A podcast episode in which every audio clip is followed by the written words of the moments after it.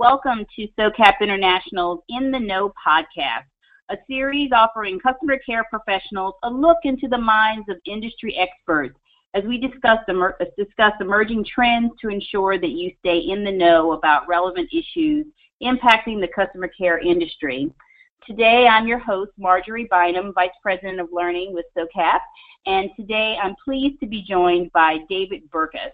David is a best-selling author, an award-winning podcaster, and associate professor of management at Oral Roberts University. David will be keynoting at SOCAP's 2017 symposium scheduled for 20, April 23rd to the 26th in Chicago. So welcome, David, and thank you for joining our In the Know podcast. Oh, thank you so much for having me. So I have a couple of questions, so let's just dive right in. Um, I know that your talk at our symposium is going to be about how to build and, manage better teams. So my first question for you is, a lot of our SOCAP members are, who are customer care professionals work on teams. But based on your research and insights, why are high performing teams so important?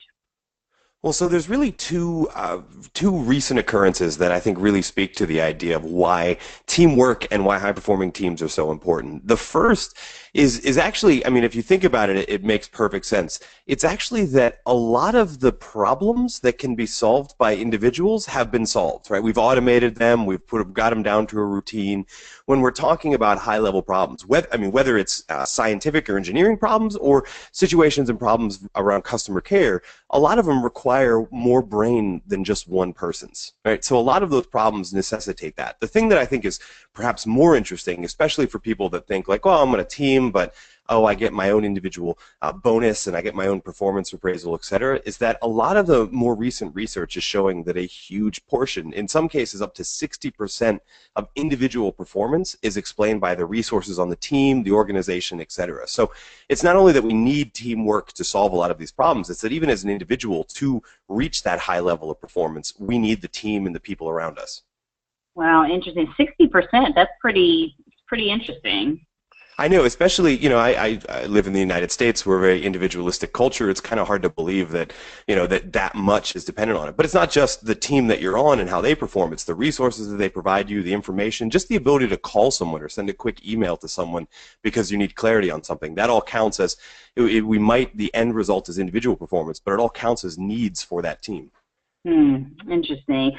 Well, when you talk about high performing teams, um, there's also a leadership element to this, right? So, you know, there's a team leader, but I think a good team lead also empowers his or her team members. So, talk to us a little bit about, you know, what role does leadership play in either developing or coordinating an effective team, managing an effective team? Where, what's that leadership element? What role does that play?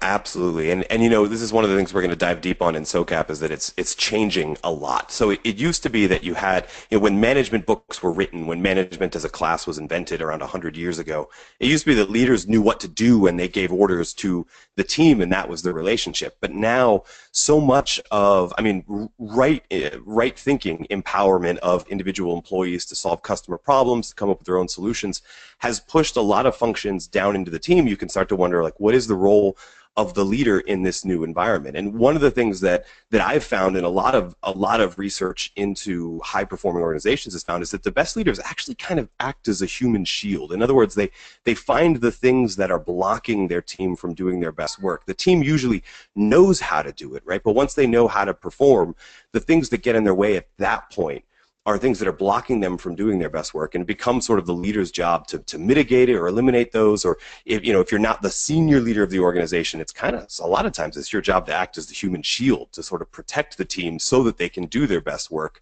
um, apart from all of those influences that would drag them down Wow. Okay. The best leader is the human shield. So I'm have this vision of like a Superman, Supergirl with a cape and an S on their on their shirt. Um, so what kind of you know just as a quick follow up, if the best leaders are tend to be that human shield. I mean, what kind of qualities or skills are really like most important for something like that? So you, you need a, a, strong sense of sort of what are the systems that are going on inside the organization and be able to see how one thing that even looks unrelated might actually be uh, through the overall system reverberating and actually affecting your team.